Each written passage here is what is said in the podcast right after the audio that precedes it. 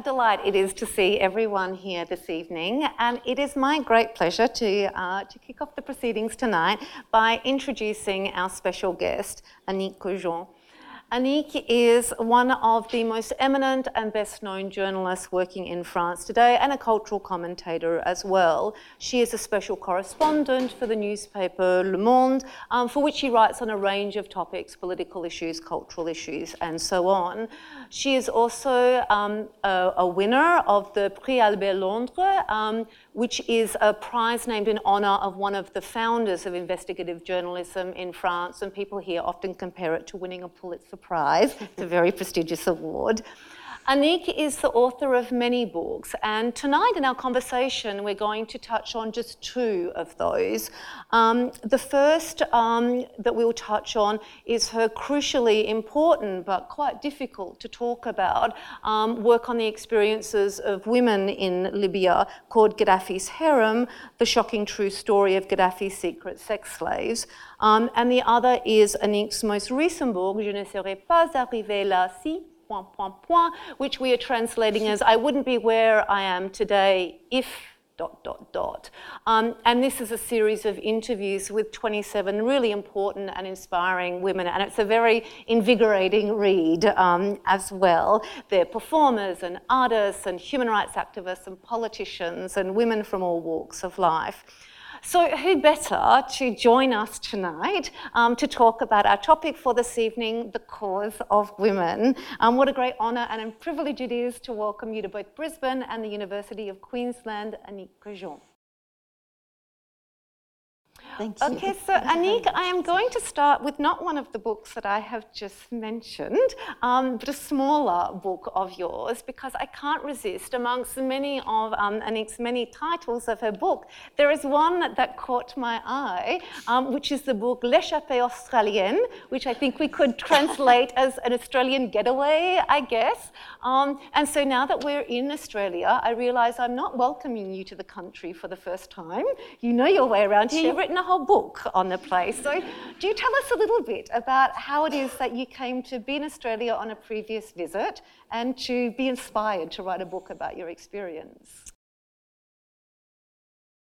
Oh, I must be very modest on this uh, little book. You know, it was made for a French audience, and and I think sometimes it's the Australian people who are reading it, they wouldn't discover very many things, and they would think that maybe I'm a kind of naive. But but it was such a pleasure to to be um, to be able to come to Australia in uh, two, year 2000 because there, there, was the Olympic Games, and uh, it was a huge moment, I guess, for the Australian people. But for us, of course, coming from all over the world, it was interesting. And I was assigned by my, my newspaper to write about Australia, anything but the Olympic Games. You know, no sport at all. Just do what you want to present and to introduce Australia to, to our readers. Oh, I was so so happy, so lucky. I felt so privileged, and I took the Indian Pacific and I went to Broken Hill and Kalgoorlie and, uh, and Perth and Broome and uh, uh, Darwin, Alice Spring, etc. So me, just meeting people and trying to get the, the, the, the, the, spirit of this country. But I must say that I had been in Australia before when I was uh, 22 after my studies. I made a tour around the world and I wanted, uh, I found, uh, at that time there used to be some tickets, cheap tickets, and uh, I found one that permitted me to, to, go, to go to Australia. I went to Bucharest, Singapore, Jakarta, and Sydney. I hitchhiked um, a lot in Australia, I must say, uh, and then tour around the world again. But and my dream, and I will make it short, but I must say, since I was 12, I was dreaming of Australia. And I was living in a small village in west part of France, in Brittany. And I was 12, and I don't know why. I had a, a poster of uh, Sydney Opera in my, in my bedroom. Also, a poster of Shane Gould. And some of you must know Shane Gould, but she was my hero. I was a bit younger than her, but not a lot. And I admire. No. I should do that. Uh, this is you? I can't believe that. Gould. I had this photo in, in my textbook when I was 12, and I haven't seen that photo since that time. Oh my God, that's a shock. yes, she had this little kangaroo, and I fell in love with her. Yeah, really. And she was so important. And yeah, you know, so many years afterwards, when I told my brothers that I was going to Australia, and he said, You're going to meet Shane Gould because, you know, my other brother was eight, the other one was 10, and they always fed up with Shane Gould at home. but I was just fascinated, so I wanted to learn English, to be a good student, to, just to be able to communicate one day with Shane Gould, which I did when uh, in 2000 I had my little the little letter she, did, she wrote to me when I was 12 from Australia because I had, I had written to her, blah, blah, blah, make it short, but, but still, and when I came to, to, to Sydney, I called her and we, it, it, was difficult to meet her, but finally we had lunch together. And I had my little, the little uh, photo she had signed to me and her little letter sent to me more than oh well 30 years before. So i have a real and how delightful that we could Australia. reunite you with this photo. I can't believe that. This is a, such a surprise really. We'll get joe to email it to you after so you can keep it as a souvenir. Annick, i want to move now to your most recent book of interviews je ne pas arrivée là. Si. Um, and in this um, in this book to explain to everyone the title of the book i wouldn't be where i am today if dot, dot, dot, is the way that you begin um, yes. all of your interviews with women, and then that opens up for whatever it is that they would like to um, reflect on. So I'd love to touch on a couple of examples of the women that you, in your reflections, of then the women that you um, interviewed. But I want to start with the question itself because it's such a rich question to begin interviews with. And you note in your own preface to the book that you recognise that it's a vertiginous question to, to begin with, and you say that you you're asking your interviewees to reflect on nothing less than what has made and unmade them, what things have marked and shaped them, and that probably the answer to that question is one that would change from day to day, which is just as well because you have provided an irresistible temptation for everyone who interviews you subsequent to the book to begin by turning the tables and asking you, posing you the question that you begin at the start of your own interviews. So, so by way of introduction to our audience tonight, Annick, you would not be where you were today if if if I hadn't had this uh, this mother, which I liked so much, which was um, like the sun. Um, she was funny. She was very kind, um, very tender, um, full of life, uh, full of fantasy. And I've been very, very lucky. And she was my best friend for so many years. Um, uh, she she made me feel free Mm-hmm. And a citizen of the world. It's not a formula uh, from the beginning. I mean, I was in this little village, and uh, I could dream of anything, and it was simple. She, she didn't. She never said, oh, "That's impossible. That you won't be able to," etc. Everything was looking simple and possible as far as you were you had to be nice, you had to be mm. polite, you had to have big dreams. She encouraged me to have mm. all the dreams I wanted to. And um, I remember something, you know, very simple, uh, but it happened that I thought of that writing this book and the preface of this book because one day I, I was at the table of the kitchen at home.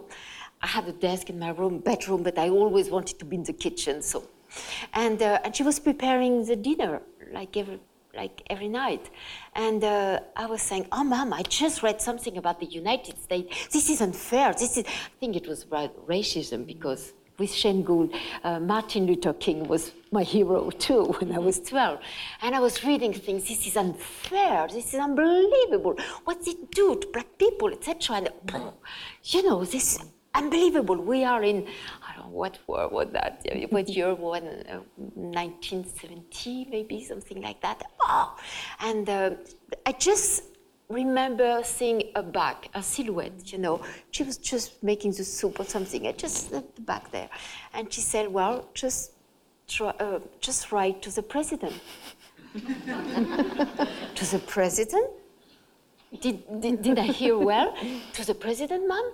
She said, yes, to the president of the United States. This was just unbelievable. and she didn't comment, but you, it's unbelievable what it can make to you and how it provokes you in a way. Yes, this was my responsibility. I disagree, so right.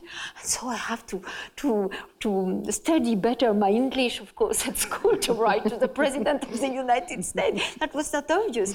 And so, and so I did, you know, but everything was, she, she didn't have big messages to me but just you know be natural that's it concerns you. Yeah, yes. That's so interesting, Annick, because all of the women, you know, in, in that beautiful story about your mum telling you if you don't approve of racism, you just write to the President of the mm. United States and tell him what's wrong with it. In the, and that, of course, you know, you were like, can I do that, mum? Um, because that sort of breaks the expectations of the yeah. kind of, and it's the thing that's so striking about, you know, the interviews that you have with these women. They're all different women, they're in different professions, they're from different walks of life. Um, there's Australian women in there there, American women, women of color, Parisian women, and so on but all of them share in common yeah. that they have in some way had to break people's expectations about what it is that they will sure. do. They're women who have had to forge their own path is one of the things that comes out, you know, from a lot of the, sure. um, the conversations. So you get this sort of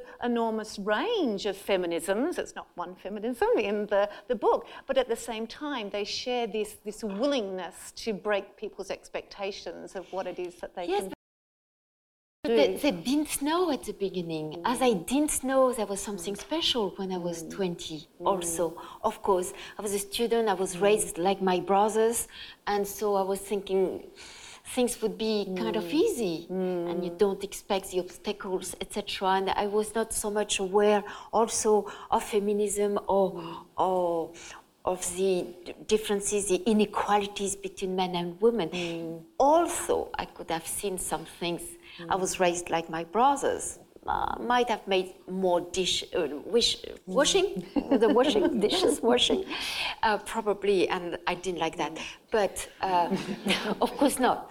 But uh, and I complained. But I could see the difference between my parents and, and my mom was not working outside the house.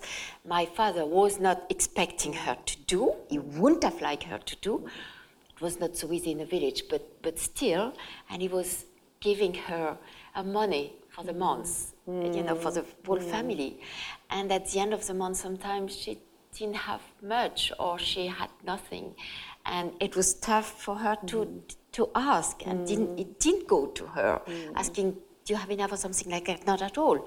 And she, he, he, he hated when she had to ask please, you know, mm. there's still two more days that I can't cope. Mm. And he resisted, you know, he, mm. and even when she wanted to buy, uh, she was very coquette and uh, a new dress or something she had to ask. And so she, it was not big lessons that she, uh, loud lessons that she gave me, but I could observe that. I thought that was very unfair. She was so bright, so fast, so, and so gentle, and that was unfair. And also she always told me, you have to be independent and work mm-hmm. at school. You mm-hmm. need a mm-hmm. job, and you need to be not to depend mm-hmm. on anyone later, on a husband or you know mm-hmm. on a man. But but you have to be independent, and that something. There's a lot of women I interview who had this kind of lesson, vocal or not vocal, but told by their mother yeah. work and be independent. Yeah, and if that's so true. And if I can move to one of those yeah. um, stories now, because as you were saying, well, when you were growing up, you know, you had brothers, you felt like you were very equal, totally.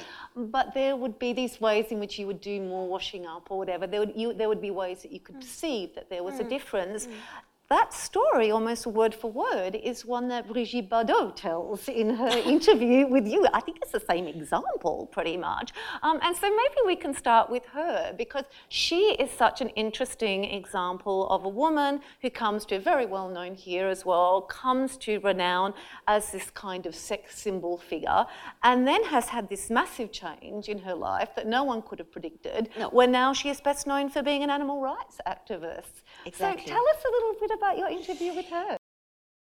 Yes, it's, it's, it's very interesting. A lot of people were very surprised, some were shocked, some were disappointed that I interviewed also Brigitte Bardot. She's on the right. Most of the people, I think, I don't know finally, but, but uh, certainly there are not a lot of people from the extreme right. Uh, uh, I wouldn't give them, you know, the word.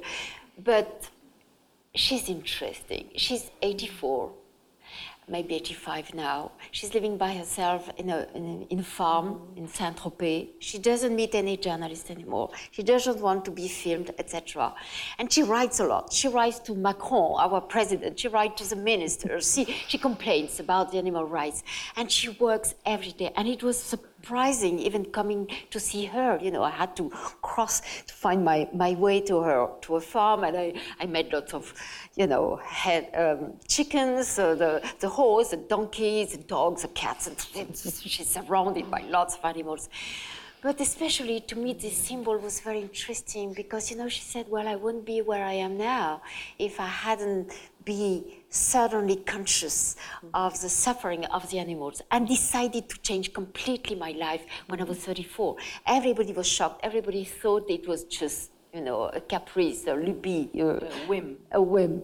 And uh, it was not. It was so deep in me. Mm. And, uh, and she said, I hated cinema. I hated the movie industry. I hated the other actors. They were not interesting. Mm. And they, the movie makers, and they had to, to kick my bottom, you know, to, to oblige me to go to a cocktail or to the premiere of a movie, etc. I didn't like that. That was fake. And I wanted to truth and I wanted uh, something natural and th- that was not it was not my fate so I had to change. And then she engaged herself totally in the crusade for the animals. And now being 84 and so that I respect very much. I respect engagement. I respect when people go through and, and, until the, the, mm. the, realization of the dream. But, but she does, and she fights very much for that. And, uh, you, you, know, she, sometimes she has some sentences and some reflection that I don't like about the world. But having two or three hours with someone, mm. I try to find the la face lumineuse how do you say the the most beautiful side the most beautiful side of, the people. Yeah i think this is my responsibility. I have the chance to make an interview with brigitte bardot. I want to find what is good in her what is interesting in her. That's the most important part i think mm. she has to share and of course there might be some complaint about she made some racist remarks but that has to do also with the care she has for the mm. animals and she shocked of course, when once same some religion in one religion, they have to be, you know, the, the, mm. the goats, uh, they la, la, gorge doit être tranchée, you know, for Haïd, the, yes. the, the, festival of Haïd once a year. Uh, and she's getting mad at that, so it has been sometimes interpreted as a very racist. I don't think she's really, I don't think so. But, you know, she's very politically uh, incorrect when she talks but talking about her life, talking about her engagement, talking about freedom of uh, being a woman and feeling independent and having to fight and being uh, considered as a, a, stupid woman because she was very pretty, she was a sex symbol, etc. She shows that no, she has character and she's faithful to some ideas. And every day she's receiving letters from all over the world and paying attention to what is said at the United Nations in New York about these species in, in, uh, in Africa. She has a refuge in Bhutan. She has another refuge in Hungary, and she's protecting a zoo, this, this place, etc., etc. So there's a lot of things. I respect that. Yeah. They think this is interesting, and that's a very unusual life, probably. But there's something, it's not some people said, how can you put Brigitte Bardot and Françoise Héritier, which is an ethnologist, you know, very interesting, very intellectual. How dare you to put Brigitte Bardot f- facing um, Virginie Despentes? They are so different. Yes, but they are women and they share a lot, mm. finally. And I think reading that book, you understand that mm. there's I believe in sisterhood, mm. and I believe in the, all these women had to face a world whose rules were made by and for men. It's yeah, I mean, it's often sort of said, especially amongst feminists, that difficult women, women who are identified as being difficult, are women facing difficulties. So sure. I think that a lot of the women that, that you talk, yeah. I mean, it would be a false impression of the range of women's experiences to homogenize the, the range of women sure. you're talking about. So I appreciated the range that you had in there. I mean, another you mentioned, you know, um, Brigitte's sort of. Um, you know, that, that she was this sort of you know, sex symbol figure. Another of your um, interview subjects is, of course, most well known for being one of the it girls of the 1960s, which is Marianne Faithfull, of course. And she's quite um, reluctant to, to be identified that way these days, isn't she? Yes. Oh, well, she's tough. she's living in Paris. She doesn't want to be considered as English. She always said, well, she's a, another, she has some ancestors in, uh, in the Balkans and uh, Gaelic also, and, uh, and, uh, and part of her is Jewish also. So mm. she doesn't like British anymore, especially with the Brexit, which I understand in a way. Brexit is just, ooh, it's still a disaster now. But, but Marianne Faithfull, yes, of course, Uh, she always always receive has some questions about the Rolling Stone, and, and she was in love with Mick Jagger for, for four years, and, it, and, she can't believe that there's always question about Mick Jagger. She said, "It's only four years in my life, you know. Maybe he broke her heart, but but it's a fact that four years." And and of course, she always in all the biographies, she's considered as a muse of the Jagger, of Mick Jagger, or the muse of the Stones. And she says, This is the worst thing uh, which could be, be told about me. The muse, the muse. I was writing songs. I'm a musician. I think I have some talent. You know, she's, she thinks she's she's something. really, she's not modest at all. But why would she be? You know. And uh, and she said this is so unfair that people still consider me as a muse of uh, of uh, the, Stones. She did lots of things, and also she she talks about uh, being sober. That was a huge battle in her life because with the Stones she discovered heroin and and uh, tough drugs, and that was a, the biggest battle in her life was to become sober. She's so proud of having succeeded that, and and she goes on and she makes some concerts in Paris, and she has changed, of course. She she had a, a stick, you know, to, to rely on, etc. on concert. Still a, a strong mm. personality, and uh, and this you know, that was not easy to, mm. to interview her mm. because she reacts and you feel someone who, who is full of, I mean, mm. still full of anger in a way. There's not serendipity or well, serenity, not at all. But, uh, but there was on her desk a, a, frame with a letter a father had written to her saying, you know, I just received your book, uh, my daughter, and I'm so proud of you. And I said, Well, what is that? And I, I began reading loudly. And she said, Oh, stop, stop, I'm going to cry. And that was strange. And, and she had some tears, you know, just thinking of her father. And she had tough relationship with her, both her parents. And I said, What about, do you have any regret? And she said, uh, I haven't been nice enough with my mom. Mm-hmm. And so that's funny, and, and I'm always not surprised. I know now how important it is, but to see these people or to meet these people who are 40, 50, 60, mm-hmm. 70, even 80, who still talk about their parents and the relationship. It, it seems that, the, you know, in, within the, the, the, first 15 years of your life, mm. so many yeah, it's really happen. interesting that you mentioned how much she talks about her sobriety as well, because it's a really interesting common thread in your book, how many women sometimes because of circumstances like Marianne Faithfull, but sometimes in the response to sort of trauma or the difficulties of their own lifestyles, have had various sort of substance issues and then become mm. sober. It's a really something I wasn't expecting um, when mm. I read the book. But Annick, I want to just move on to one final example by way of segue um, here, and that is a story that I wasn't familiar with that I learned from reading the interview um, in your book, and that is a story of Shirin Ebadi, oh. who, for those of you who don't know, um, is an Iranian lawyer and human rights activist who um, won the Nobel Peace Prize in 2003. Of course, women are underrepresented in winning uh, these yes. awards. It's unusual to win these kinds of awards. so you would think it would be a good thing. Um, but you describe her winning that award in the preface to the, the interview itself as a poisoned gift for her. Tell us a little bit about what happens to her after she wins the yeah, Nobel Peace Prize. that was that was just terrible.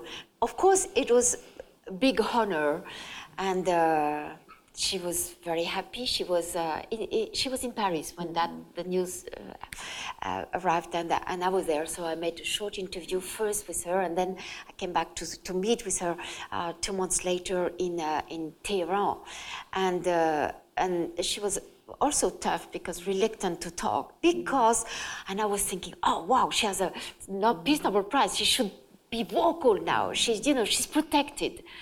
And she's not. She was not. And she's been attacked and she's been harassed and she's been prevented from, from traveling. And then uh, uh, office uh, she, she she couldn't be a judge, but then she was a lawyer. She was a lawyer for the for the for the women and, and children. There's so many things, to, so many reasons to defend the women in Iran. Uh, and first, uh, the fact that a, a woman is only uh, is worth only half a man, etc., etc. So there are so many so many consequences of that. And then uh, uh, she's been prevented to do her job. And then the people working with, with her have been attacked. And then there were some threats um, uh, towards uh, family and her um, uh, daughters. And then, uh, well, lots of things happened. And once she was in a, she was on a trip um, outside the country for once she, she could leave. And during that time, they trapped her husband mm-hmm. and um, they they attracted him to the prostitutes or something like that. And, uh, and so he was blackmailed, and she discovered him one day on the screen, and he was just criticizing her and telling awful things about her, her husband, that she still loved, etc. So just disaster. And then, of course, she divorced and she lost everything. She lost her family, and she's now living in exile in London with her daughter in fact, she's become, her daughter is becoming a lawyer, and she said, my daughter is going to be tougher than me. And that's her, her, her, rebellion in a way. But, but her life has just been ruined by this Peace Nobel Prize. Oh, we shouldn't say the Peace Nobel Prize, by the Iranian ayatollahs. Mm. Yes, for sure. But it's a fact that um, having to endorse this, uh, this award and trying to be, um, to handle it and uh, être à la hauteur, être. Euh, yes, to handle it, to, cope. to cope with it uh, means a yeah. lot. And it's and so, you know, given that destroyed. some of the stories that you tell in the um, in your book of interviews are stories like that, one of the things that I most appreciated about those was the fact that you gave women the voice to tell their own stories. Their interviews, they're told in the first person. So, as a journalist, of course, you could tell those stories in the third person, but you allow the women to speak directly um, for themselves. And that's something. closer that yeah. way, I think. Yes, to hear the voice them. and have the feeling of having yourself a conversation with them. Yeah it, it, gives you a real sense of intimacy that you're, you're hearing these stories firsthand. And you continue that um, in your more recent book, which is available, uh, more recent for us, um, which is available in English as well, which yes. is your book on um, Gaddafi's harem um, as well. And that's a very powerful story, again, made more powerful because we get to hear that story um, in the person's own, in Soraya's own um, words. It's a very strong story. Do you want to tell us a little bit about how it is you came to write that book? Well, yes, that was a, that came as a surprise for me also because I was not at all expecting to go to Libya first mm. and uh, to to write about uh, rape as a weapon of war rape as a weapon of power in that case of Gaddafi mm. first, and then as a weapon of mm. war. You know, there was in 2011 mm. this wind of the revolution and in, in the um, Maghreb countries, countries from the Maghreb. And uh, so, and I, I, I, could watch on TV every day and read in my newspaper what was happening. And it was so fascinating. Suddenly, the people were in the street, in the squares, and yelling and, and the, denouncing the dictators. And that was the case in Morocco, in Tunisia, especially in, in uh, on Square Tahrir, in, uh, in Cairo, and, uh, and in Syria, and in Libya. And I couldn't believe that. And it was so fascinating every day, every night to read that. And, and about Libya, I was not surprised so much about Tunisia as a woman. I've always been strong in, uh, in Tunisia, so they were in the street and, and talking a lot. But there was nothing about women in Libya. Nothing at all was said. And on the photo, on the video, I couldn't see them. And I was wondering, what do they do? Do they react? Are they in the streets? Do they, are they uh, against the dictator?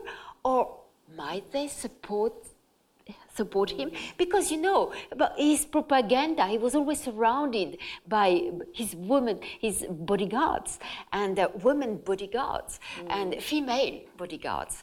And uh, uh, saying you know um, in his green book which was taught at school and all commentated uh, everywhere and there were lots of uh, also conferences about how feminist he was. He gave freedom to all the women etc the best proof was that he was surrounded by female bodyguards. So I was, I had a strange feeling about that, and I wanted to go there.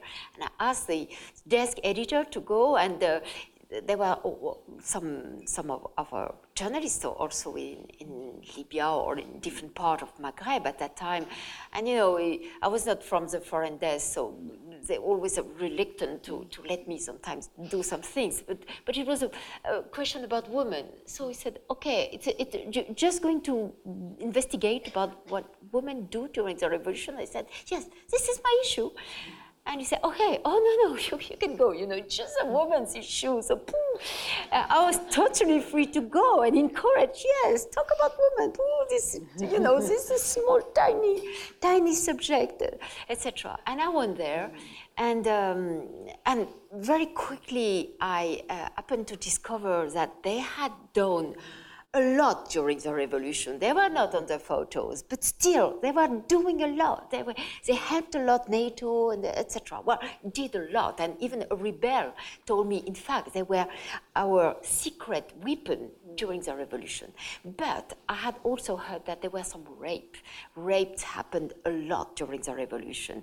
And I talked to some people and talked to one woman who was, um, she had been a rebel herself. And she, she told me, nobody will talk to you about that, but I promise you, there were thousands of rapes. Mm.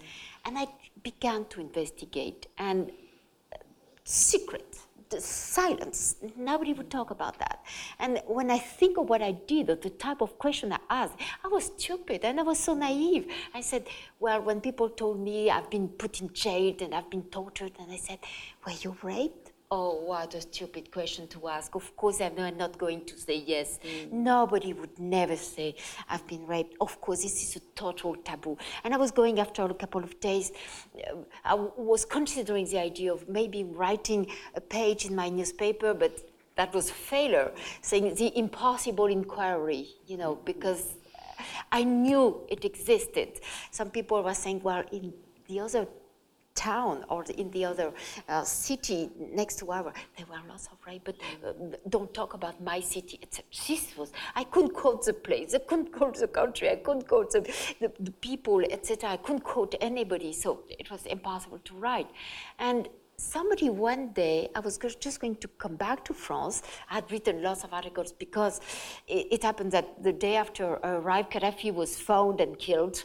So I had to write every night, you know, for Le Monde beside my story about women. And uh, uh, uh I met uh, a young girl. She was coming from Tunisia. Her name was Soraya. She was 22, uh, very beautiful, and lost, totally lost. And saying, you know, I see all the people demonstrate in the streets. There's a lot of Kalashnikov, Al Akbar, Al Akbar everywhere. And people turned every night, there were meetings and the music, etc., because that was the end of dictatorship, they thought. And, uh, but she couldn't join these people. And I said, why? And she said, uh, my story is too awful and I can't say that to anybody. So, you know, I was interested, of course. And I say, you know, I'm very much interested into women and their stories, so you can talk to me.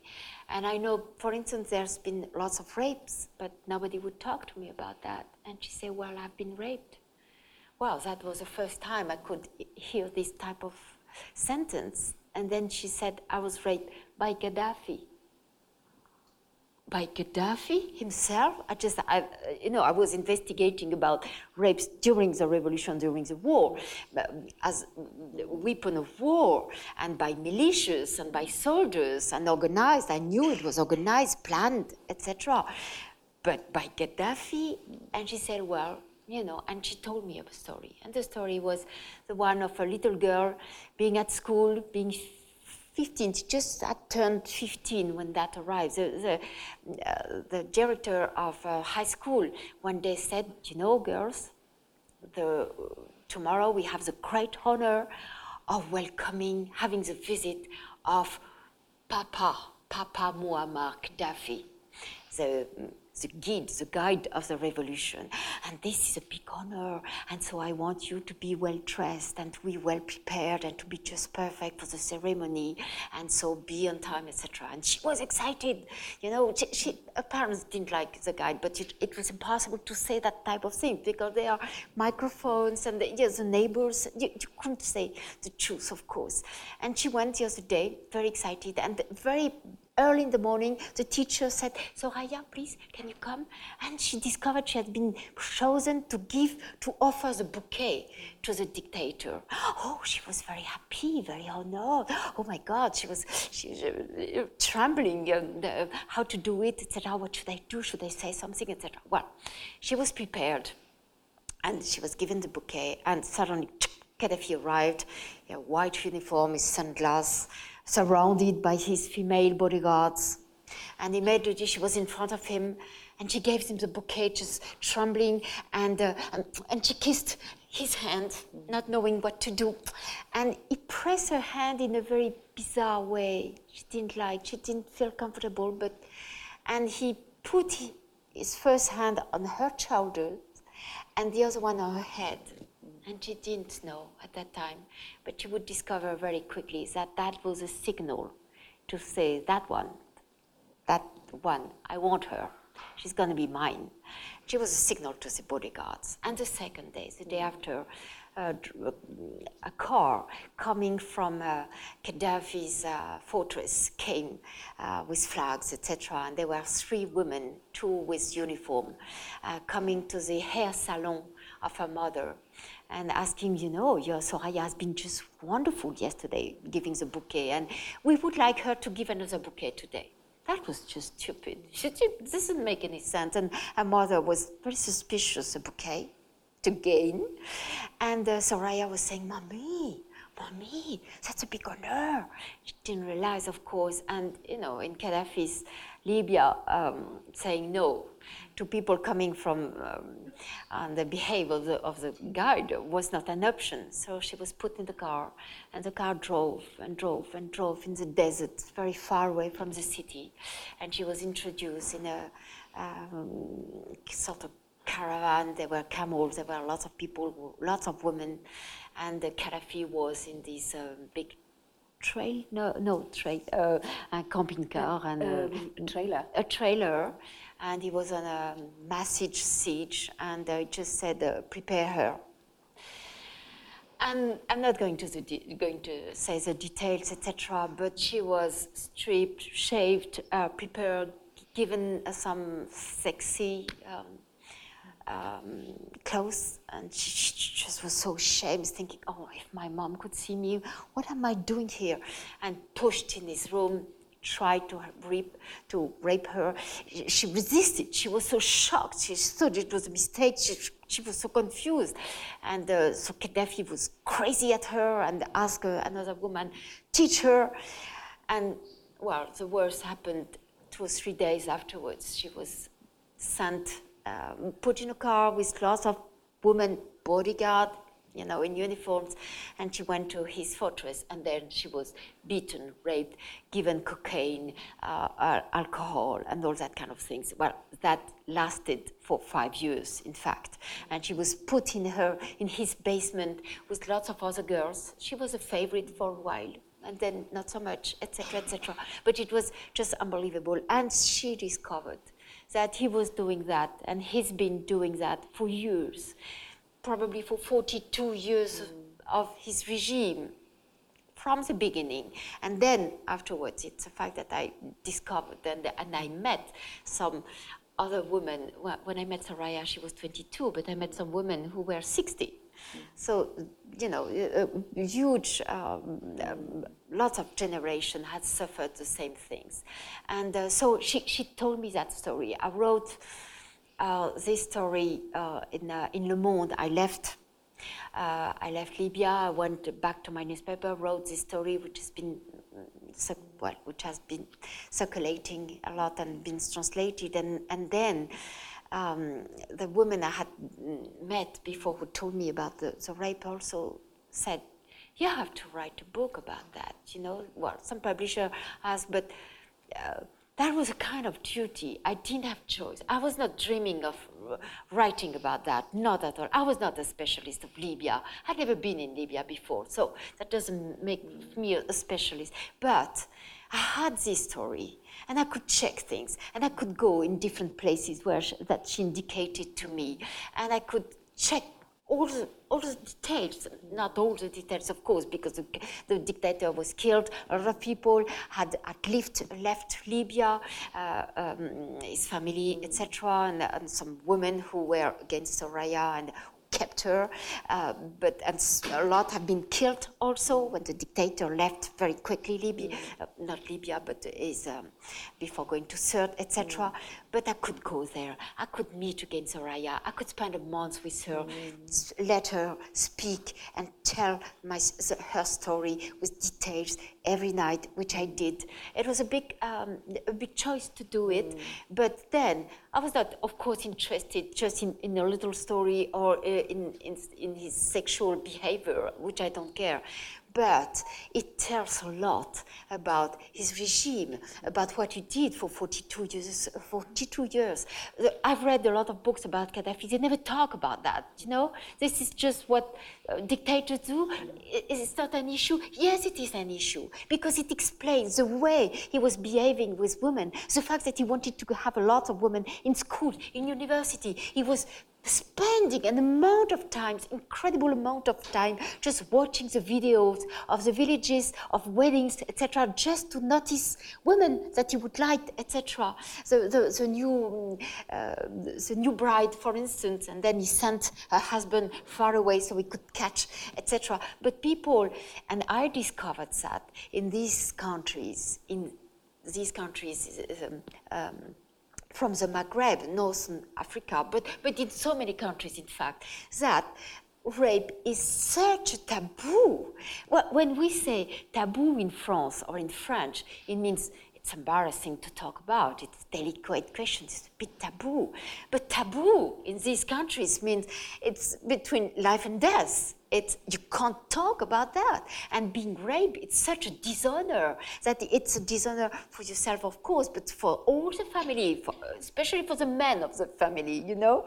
And that explains the crime of honor that we should we should uh, call the crimes of dishonor, but it's the fact that it exists. So it is very dangerous. And once a woman was raped or kept by Gaddafi for one year or just for six nights, that makes that spoil totally her life. She can't go back to her family, or she, if she come back, of course she will be hidden, beaten, punished, etc. Because that you know that's always the case. A woman is twice is is um, is guilty twice or is twice a, a, victim, but she's guilty for being a victim. So it's it's just crazy. And I, I've met I've met a man. Uh, too, by the way, but who, who tried to explain that they wanted to talk to me, and they were saying, you know, if my if my sister was raped, I would have to kill her.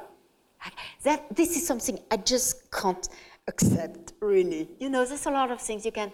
Okay, that we are so many difference of culture, but that this is impossible to hear.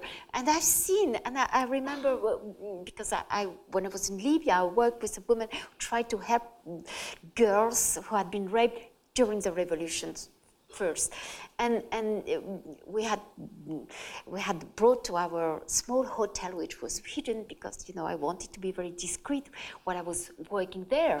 And uh, a young girl who was pregnant came there. She was pregnant because of a rape during the revolution.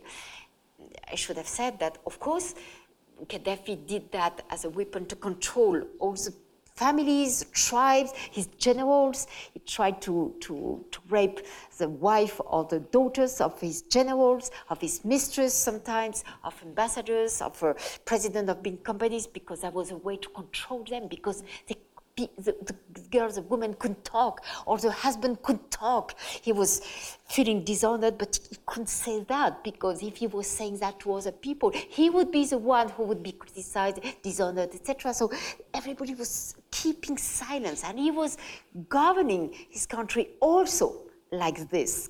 So after that, rape and sex being a, a, a, weapon of power, he made a weapon of of war during the revolution and, and ordered his militias and soldiers to rape in, in different districts, in villages, etc. Well, well um, that said, uh, yes, uh, I wanted to. Well, what was my point? I made you know, the different parentheses, so I forgot what, what I was working, but saying. But um, uh, this little girl, in fact, Soraya, uh, allowed me uh, to discover uh, a system, and then, and then, of course, um, explain to me lots of things that was made during the revolution. I went to prisons. I made some rapists, etc., etc., and and I discovered um, something which was never written before, which still surprised me, even if it's difficult to write about that subject.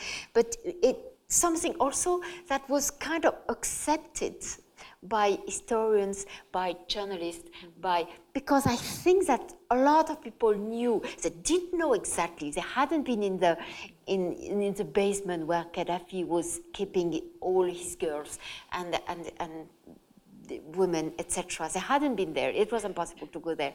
But they could have known lots of things. Diplomats knew lots of things about what was Gaddafi. But it wasn't an issue. And even I was talking with a, a, a colleague of mine who is a friend, which I do like very much. And he's a real nice guy. And when I said about, you know what Gaddafi was doing, this is unbelievable. And he said, well, you know, Saddam, Saddam Hussein was doing oh, pretty the same. I said, what? And you say, maybe not to that extent, but you know, there were lots of women which could find at the, the entrance of villages and they just had been pushed out uh, after one or two nights, etc. And I said, Michelle, how many, how many articles did you write about Iraq? 200? 250? You never wrote about that? It's not an issue? It's not something interesting. It's just women's issue or just a little detail. You can have just a small story. Isn't that important? And I think this tells us a lot of things, sometimes about journalism, but also about what people tend to consider as uh, kind of normal. It is sad, but it is some, mm, in a way normal. It is acceptable and I think this is not. And I think we have. No, I'm too. I'm too. this is I'm why, Annick, we need women like you writing these stories so that we actually learn about them. And we know how important that story was because you sold 100,000 copies of your book on Gaddafi's harem. It's been translated into 20 languages, was it? So it was very much a story that had to be um, told. I'm going to segue now into inviting um, our, our co uh, um, conversationalists, um, Pete and, and um, Liz, onto the stage. And, and, just sort of by way of doing that, one of the things that I wanted to um, say both about your book, Gaddafi's Harem, but also about the documentary that we screened today, um, that my colleague Karen Selberg screened as part of the IS documentary um, series, Le Cri The Muffled Scream. There's, a, there's something similar about both of those pieces. And for me, the most sinister part of the women telling their stories was not these horrific stories, you know, that, that happen of the systematic use of rape. It's the stories they tell about their changing social circumstances. So Soraya tells a story of her parents meeting as Libyans in Paris. Her mother thinks she has this very cosmopolitan life, that she will get married in Libya and go back and live in Paris. And then, surprise, no, she finds she's installed in uh, Libya by her husband and is expected to have a traditional life. Soraya, too, is told by her father, You can be a doctor, you can do anything they want to do. The women in Le Cri Étouffé as well tell these stories about these changing circumstances around them. And I think that that's something that's resonant, you know, beyond, beyond these very important stories about these experiences that we can mm. think are so different from anything that we might know, you know, in a sort of European environment. The sense for women in the Anglophone world as well that their rights may not be as secure as they think that they are and that circumstances can change very quickly. I think the popularity sure. of the television show The Handmaid's Tale is very much much driven by that sense things can change around you. Exactly. So I think one of the things that's so important about your stories is these stories, but also the sense that we maybe shouldn't take, you know, the sorts of rights that we expect to have, you know, here in Australia, for instance, for granted as well. Oh, that's that for sure. Can, this that is so important change. to say that.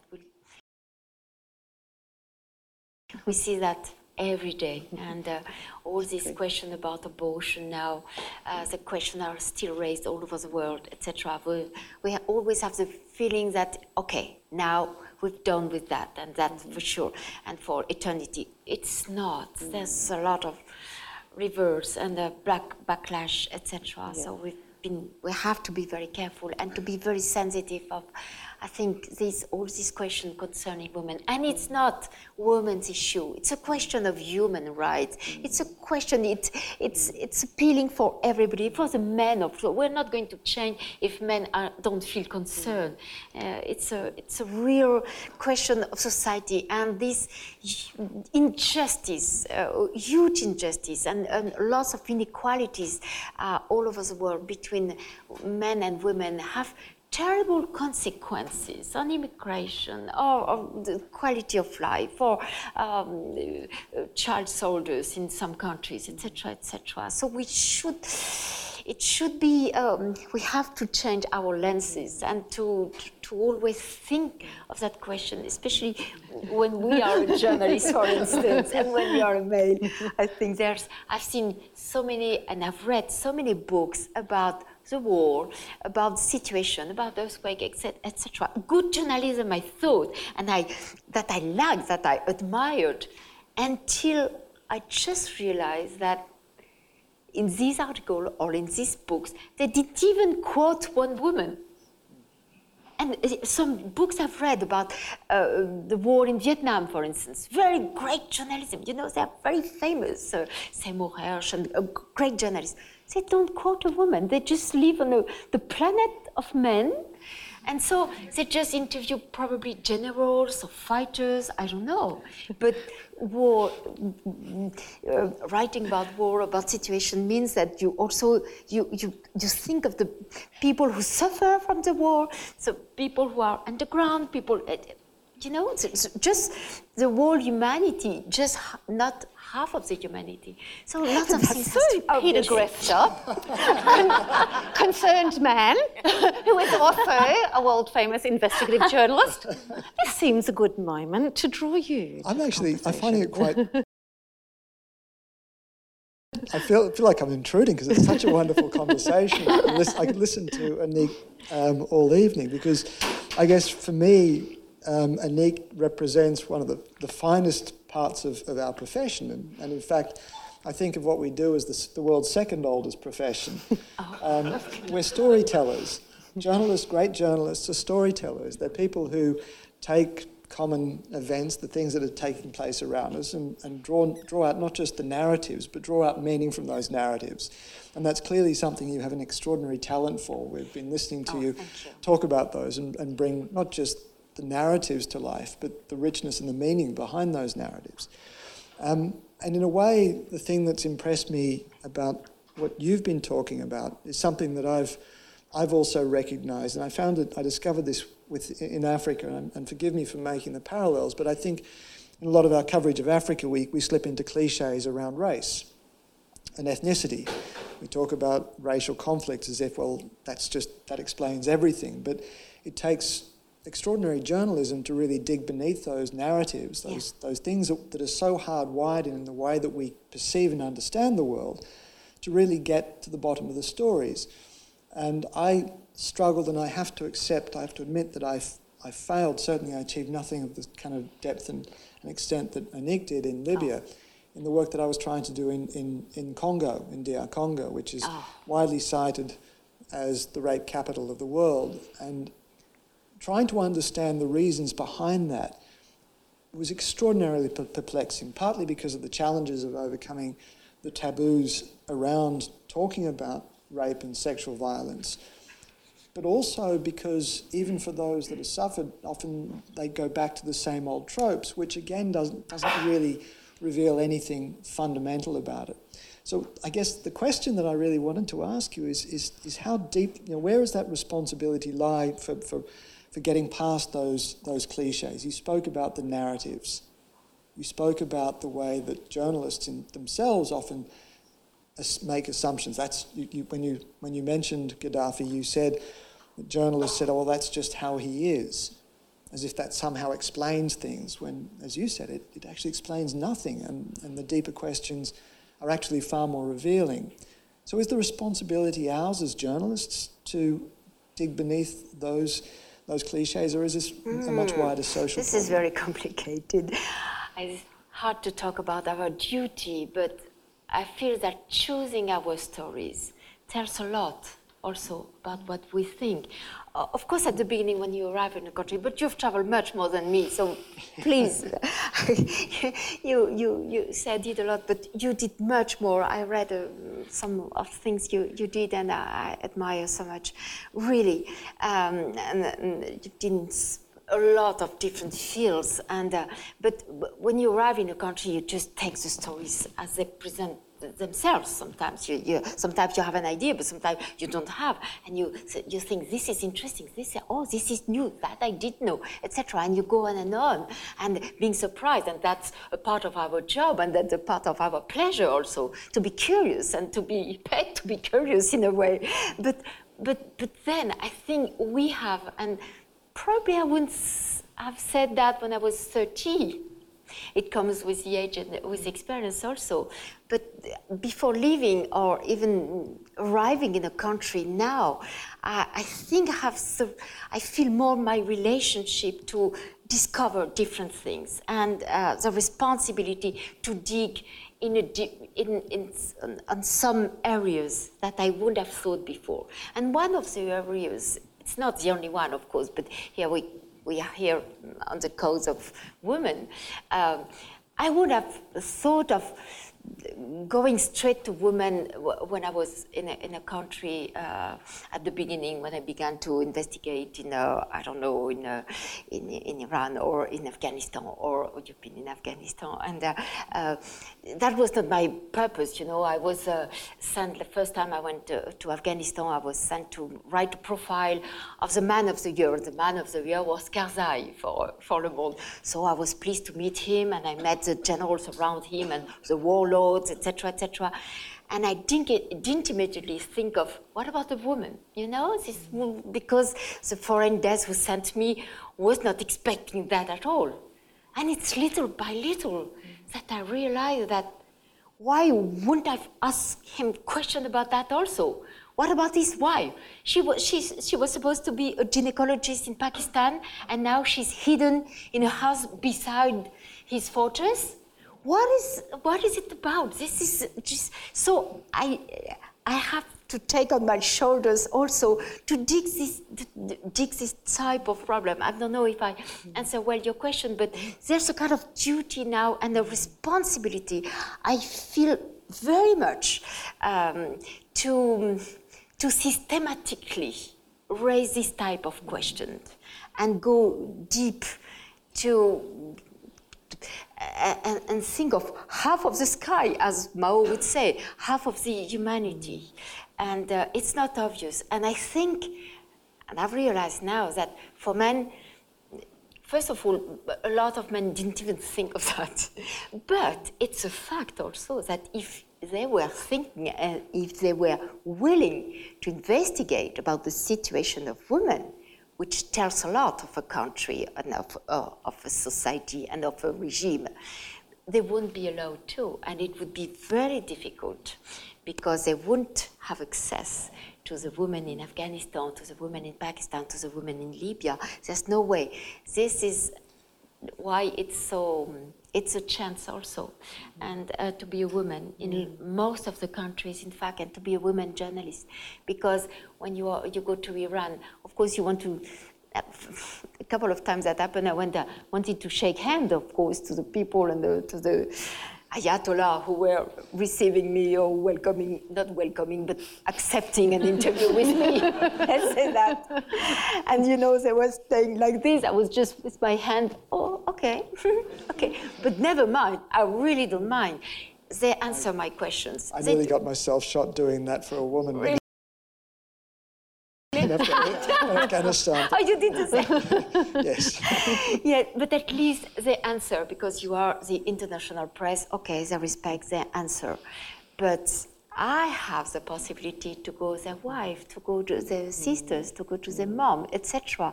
And I have access to everybody, which you don't have sometime in some country. It's a, it's a fact. So the, the newsroom should be much more open also to women. I think that's true. And, and, and one of the things that, and when you speak about feminism and you speak about a lot of the stories that you've been covering, it seems that at, that at its heart, it, it's about what journalism should be doing, and that's telling and uncovering unfairness. It's about Yes. fairness. It's, Oh, it's you're not right. it's This not about the right gender. word. Mm. It's not about gender. It's not about mm. race, but it, it's about fairness, and we lose sight of that really fundamental thing because we get caught up in so many of the narratives about Yes. gender and, and sexual politics. Um, when at its heart, it's just about Fairness. what's, what's fair. Um, it's not fair that women are, mar- are marginalised and isolated. It's not fair that women are abused and raped. It's, and, and, and why that happens are things that we, I don't think we've, we, we properly investigate and, and, and think about. Oh, that's great. I, I, I love you doing saying that, really. You know what? I, I had the chance to, to interview um, Jimmy Carter uh, a couple of years ago. He was in Paris. And you know, his last book is more than close to 90 now, or it's very old, and and uh, bright and still um, strong, and and he, his last book is a call for action, and it's a cause of women. And he said, you know, I've traveled all over the world. Really, I've been in 180 countries. It's just unbelievable. And he was very much involved in peace conflicts, uh, in peace process, etc., etc. And he said, I've discovered very recently, and I'm ashamed of that, that the huge, the biggest injustice in the world is injustice. It, it, is the inequality between men and women and the huge consequences it has um, on, on the world, on societies, etc. It is unbelievable. And he talks about the femicide, saying that 160 girls are just missing. 160 girls, and, and he says, you know, during last World War II, there was 40 people were killed, but 160 girls are missing now, just being sometimes strangled, but disappearing, killed at birth, eh, because just because they are girls and people want to have boys, and he's talking about, you know, mutilation, genetic mutilation, um, geni, geni, um, Gen- genital, genital mutilations, and he talks about rapes, rapes at the university. Of course, nobody wants to talk about that, especially in America. And he says this is just a disaster. And when there's rapes in famous universities, the ones who are expelled and rejected from the university are the girls, not the boys who committed, especially if they if they belong to the football team of the university. And what about in the army? The, the, the percentage of rapes in the army is tremendous. This is so unfair, and etc. etc. And he quotes and saying, "Well, I should have a trust this question as the worst and the, the, the most uh, important inequality and injustice in the world. And I, I was so glad that he, he, he, said that kind of thing. And he said, this is not like you, just it's not women's issue, it's just a question of fairness. So yes, thank you for saying that. We've been having quite a few conversations around those kinds of issues in this country as well. And so it might be a good moment to broaden the conversation before I broaden it um, to the audience as well and invite you to join the conversation, Liz. Thanks, Elizabeth. Um, I'd like to just echo Elizabeth and Peter's sentiments around the stories that you've shared from women um, in the places that you've been. There's stories of pain and persecution, resilience and resistance, as well as compassion and courage, of yearning, of hope and possibility. And it reminds us really of all of the women who've come before us to pave the way, open doorways, break down barriers, and to make dreams possible. And I'm thinking about the title of your book, I Wouldn't Be Here Today If, and certainly gender studies at UQ wouldn't be here if for the work of some really remarkable women, which include Merle Thornton and a shout out to Carole Ferrier, who's um, been a woman who's stood strong and steadfast in spite of it all and been a really loud voice in that space. And so I guess to kind of, I know that we're keen to have a Q&A, so to kind of round up the conversation, I guess I'm really interested to hear you respond to, in an un unfair world, how important and what would be the most singular lesson we could learn about raising your voice, speaking up, and speaking out as a feminist? What would that lesson be? What would that lesson? Qu'est-ce que la, la question serait si? Quelle est? I'm sorry, Liz. You, will have to. So, what would be the single most powerful lesson we could learn from your work and the stories that women have shared with you about speaking up and speaking out as a feminist? Hmm. It's difficult, the most um, most important issue, but uh, I would say that um, it's important to talk together and not to be afraid of expressing and listening to everybody. You know, of course, uh, in Australia, there's been a, a, lot of talk about Me Too movement, and uh, there was lots of question in France to whether it's just a, a little movement or it's a huge wave, mm-hmm. and we have the responsibility to make a, a huge wave. Mm-hmm. It could have been other. We could have taken other pretexts, but that's one at least it existed. Something happened. And I think it's, it, it, it changing lots of things in very many countries. Probably not in Afghanistan or probably not in Libya, I'm afraid. Even if women might have heard about that, they can't do much. But we can do. We can do at the university, we can do ourselves, we can talk in the schools. It is so important. We can involve boys in, in, in, in elementary school. It, it begins at the base. And I think this is a responsibility for everybody. And again, it's not, it's not at all a question, a woman's issue, a question for women. It's a question for all the whole society. And the word feminist, there's so many women still in, in Paris, still in France, who are still afraid of saying, ah, you know, I'm not a feminist, but, you know, be feminist. Be, be, be, don't be afraid of saying, this is a beautiful word. And it's an, an, humanism. It's part of humanism, of course. And as Benoîte Groult was saying in France, you know, that one of the rare words in ism that hasn't killed. There's no dead with feminism. That's machismo kills every day, but feminism hasn't killed anybody. So let's be proud of that. You know, let's think of that. Let's be proud of calling ourselves, and, and men could call uh, themselves also. Be proud at school to be called a feminist, even if you are 10, uh, uh 10 years old boy. I, I, made an interview recently with uh, the minister, prime minister of uh, uh, Justin, Justin Trudeau mm. from Canada, and the title of the article was I'm proud to be called a feminist, and I have two sons, and I want them to, be, to behave as feminists also. So let's be conscious for that. It's not a big lesson, I'm afraid I, I, can't, I can't give, but let's make the conversation non-stop about all those subjects as normal subjects. And you know, some people have, have read, have seen the, the, the film maybe before um, about rapes in, in Syria, and there's one woman in that film that say, well, I will, I have said, tell you my truth, what happened to me, which is just terrifying, and now you people have watched and you are going coming back to your, your ordinary life and you're going to forget us and of course, I don't know when, when people ask me, oh, what can we do? Uh, I don't have the answer, of course, for rapes in Congo, for rapes in Syria, etc. What can I do? I don't have lessons.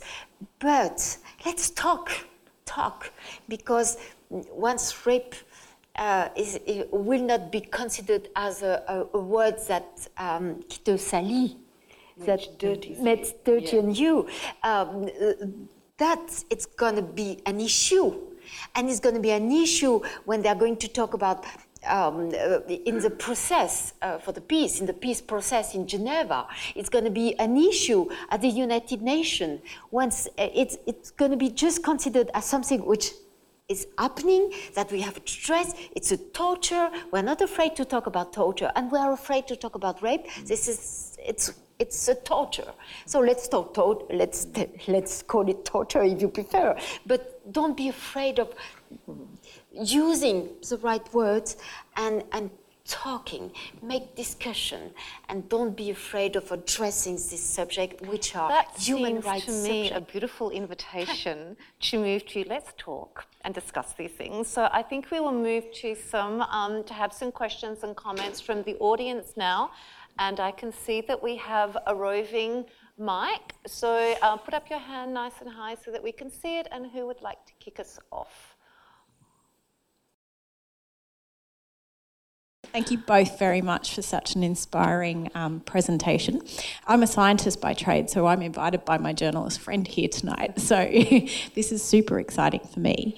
Um, I guess, Annick, I'm just going to ask a simple question. You've clearly had such a um, progressive life um, and experiences. What would you, if you could speak to your 15 year old self back on that kitchen table? Si tu pouvais parler à, quand, à toi-même quand tu avais 15 ans. Ah. What would you say to her? Ooh. well, it, it's funny because uh, I had to I thought of that a couple of days ago. You know, I was in, a, Australia. I arrived in Australia a week ago, and I was thinking first that, oh my God, if me being 12, sorry, it's even before 15, but being 12, could have could see me now in Australia, which I dream so much, I really would be happy. Um, I don't know what I would change, or if I would change something, maybe I would be more aware now. And I like to talk to young people, more aware of these subjects, of this unfairness that we talked before. Maybe it was, it was good also that I didn't know and that, that just I discovered things little step by step, little by little, uh, going, going, to a, going to a conflict and going to, a, uh, to cover an, an earthquake. Each time was a different experience. And I, I really like my job because it's it's a way of living and just raising questions and trying to still trying to understand what we are on the earth for. That's a big question.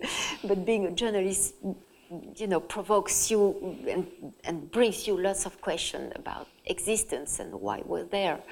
Uh, but also, it's a way to be close to people each time because my job is to work on this human material. That's, there's no techniques. I have still a computer now, but still I take notes, etc. So it's wonderful.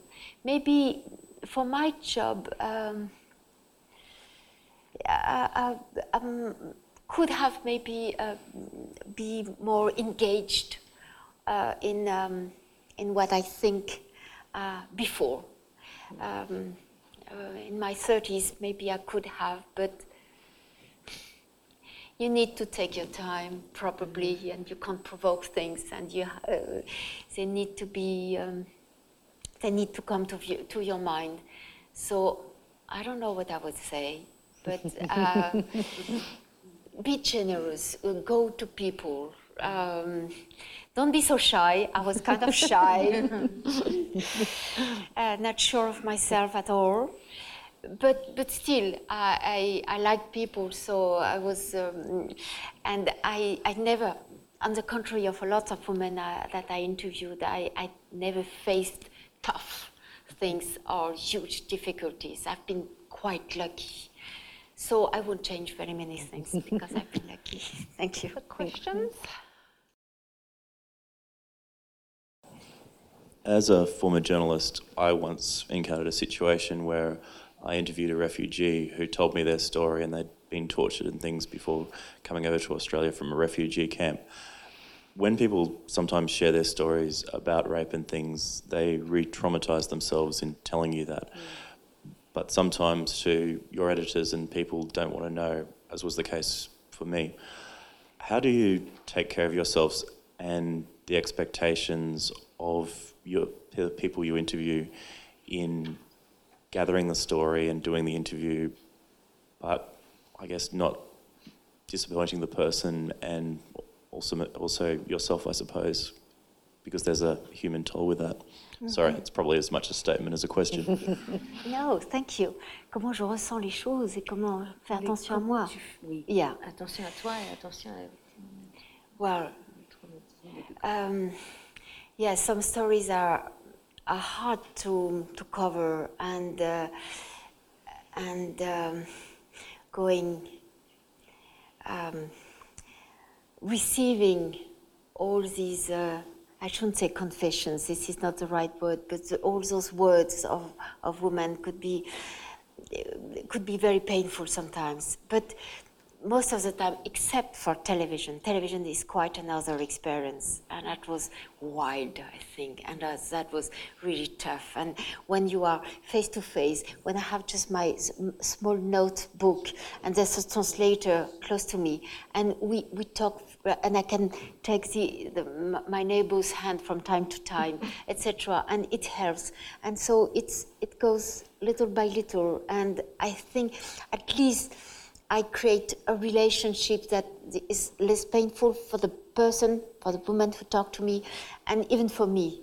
There's a link that we create, which make that I hope she's not too broken, too much broken when she leaves me, and at the same time, I feel just responsible to tell her story and to be good enough to, to present her story. And so I was never devastated. I was shocked, but not devastated. But because, yeah, I'm going to say something personal because um, I was, for so many years, I've been, um, I was well in my, on my foot, you know, and uh, I lost my job and uh, I, I, uh, I knew why I was doing that job, etc. And I was feeling kind of strong. And as I say in the introduction of my last book, I, I suddenly lost my parents uh, another little girl now, more than 50. So, you know, it should, I should be now an adult, etc. But that was such a shock. Certainly, the, the brutality of the death of my mother that just died. She was not, didn't think she was sick, and, and so she died when I was on a report on Burma. And uh, when I come back, she just sent a text out to me, "Oh, darling, I think you come back in three days." And when I came back, she was dead. It just happened like that. And I was so shocked, so shocked. I couldn't believe that. And that was strange because I've seen so many deaths and I, have written about torture and I've been in wars and etc. I've met um, deaths before, but that didn't concern me so much. And I thought that I was very moved and, and, and, um, and touched by all what I saw, but suddenly it was the death close to me, a collusion with test that I was not expected um, how violent it was.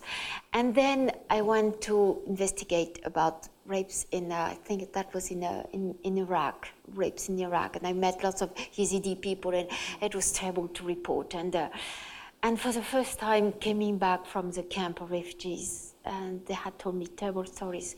And I was crying in the, in the car, and that was the first time in my life. And suddenly I was feeling weaker and wow that touched me totally what they had told me. And I didn't know whether I was crying for them, crying for me. It, it reminds me things. It's, it's, goes to your heart deeply, and uh, all things are, are mixed. And uh, wow, and I'm wondering now if I will be as strong as I used to be for so many years than now. So, yes, of course, we are touched by things, or hmm. by what they say. My, but, but but my concern was so much to protect the people who tell me things and to protect them afterwards. So, not to give them their names. Uh, these women who accepted to, to give their testimony for the film, we protected them afterwards. We changed their, their houses when um, we made them move from one house, house to another or from one village to another when the film was screened, etc., etc. This is an obsession to protect my sources, that for sure. But myself, as a journalist, we, we take a lot of things, and uh, it's better to be well fitted in, in your personal life. And if there's something which is a bit uh, difficult, it makes things harder, for sure. We have one more question behind here.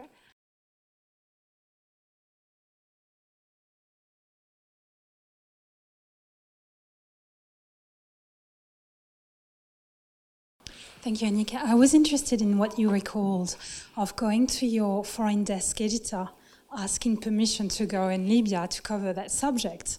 And the response was quite despondent, you know, not, yeah, it's a tiny subject, you can go and do it. Do you think the culture in the newsroom is changing? Is it easier for you and your colleagues to go and actually argue for these kind of subjects to, um, to be covered? Yes, it has changed.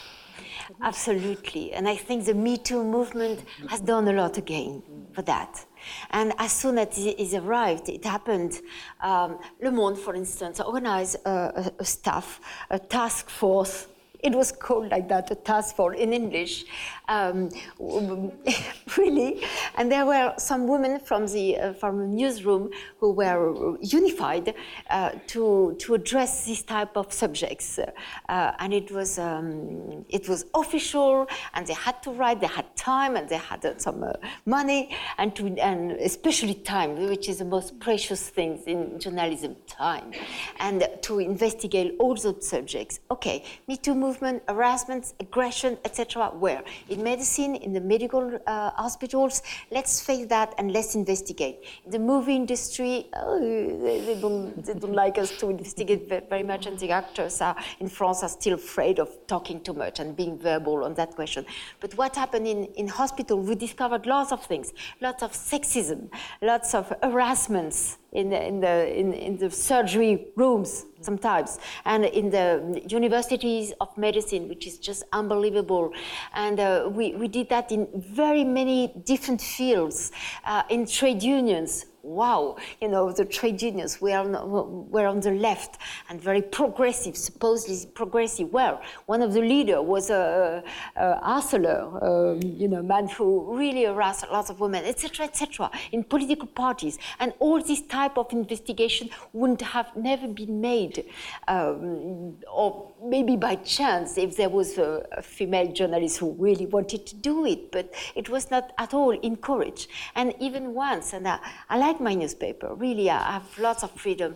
But still, I've been told once that, uh, well, and I had written two, two long stories in a year about women. Two, only two.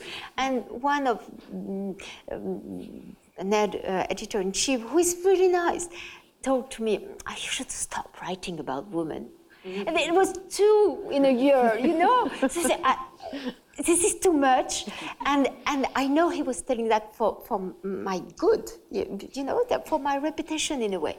And, and, the other way, another time when I did a, um, a long story, that was a long inquiry about rapes in Syria, because that was very tough. And well, so I was happy having done that. It was a big work and it was published. And I, I remember receiving some letters, and the, there was one from someone I was watching on TV when I was a kid, you know, when I was 15 years old on TV. And this, this journalist was very, very well known. And he sent me a beautiful letter. I, I couldn't, you know, I recognized his signature, Dominique Pomberger not to tell his name. And uh, he said, Wow, what a good job, Annick. Oh, wow, congratulations, blah, blah, blah. Oh, you know, uh, as a 15 years old, I would have been so proud, this guy, write, write to me. But, but, at the end, he added a little sentence and he said, P.S. And it was just wonderful until that. But P.S. Post Christum, please don't become a specialist of rape.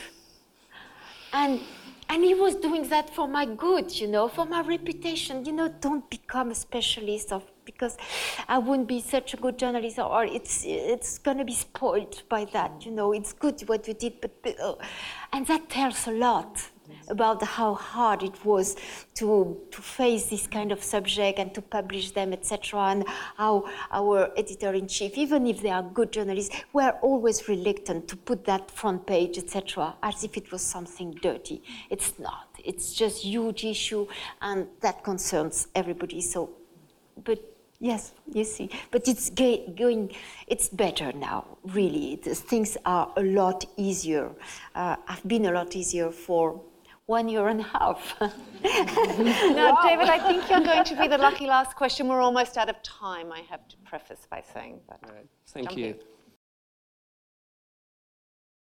And that's a good lead in to my question in some ways. And going, going back to the book of interviews with women, uh, probably most of the discussion was in a way around the, the positive aspects of those stories.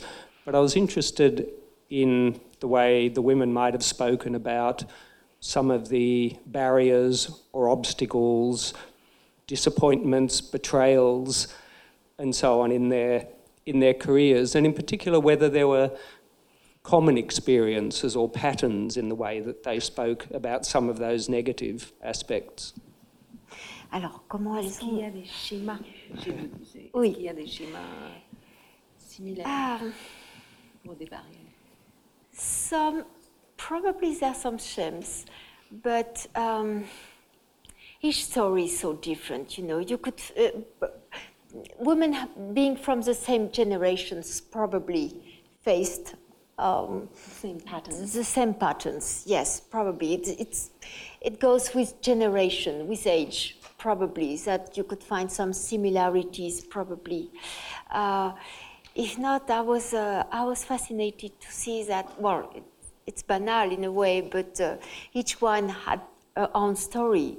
And uh, um, for Françoise Héritier, for instance, she's an um, ethnologue, and she, she worked uh, with um, Lévi-Strauss, was very, very important. And she doesn't criticize him because he was her mentor but still, when she wanted to go to Africa, being a young doctor and being, I don't know, 25 or 26, she was refused because, yes, it, they had advertised uh, the post uh, in Africa, but uh, Haute-Volta at that time, uh, uh, which is Burkina Faso. And they had said that there's a post which is vacant and the doctor should be, uh, could address its country candidacy, etc. And uh, she was denied the possibility of living because she was a woman. So she didn't say much. She didn't. She didn't say I was attacked, or she hasn't been. I think she had a quite a happy life, but still. It was there was a um, an obstacles made at the beginning of her career, but and and and for everybody you could see at a certain time there was there was an obstacle, there was a barrier which was made to all the careers of women in all the, uh, the different jobs. Uh, it was always something that they were not expected to do, especially the oldest one, I guess. For the youngest, things are moving little by little. So I can't say if there is a, there are some patterns. Um, a lot of people reading the books have been surprised to see that maybe a third of the women uh, faced uh, sexual aggressions, mm. um, rapes, or incest, uh, which was the case for Agnès B., the mm. stylist, mm. which is unbelievable. She talks about that very uh, quietly, but still, she was 12, 13. Amélie Nothomb, who is a great writer, so popular. She made a little mention of that in the book and never talked about it again. But still, a lot of people ask her a question about why is she so complicated with food and anorexia, but they don't ask why. You, does she has any idea why she become anorexic? And it's a fact that that happened after a sexual aggression when she was 12. And Virginie Despentes when she was 16, rape, and, and so I didn't choose them for that, but it's a fact that a lot, of course, Eve Ensler, um, that makes a big proportion. And people were shocked and said, Did you choose them for that? You know, there's so many people. I didn't. And probably it tells a lot just about society. At least these women succeeded and so feel now a kind of responsibility or honesty to tell the truth because they don't risk something anymore.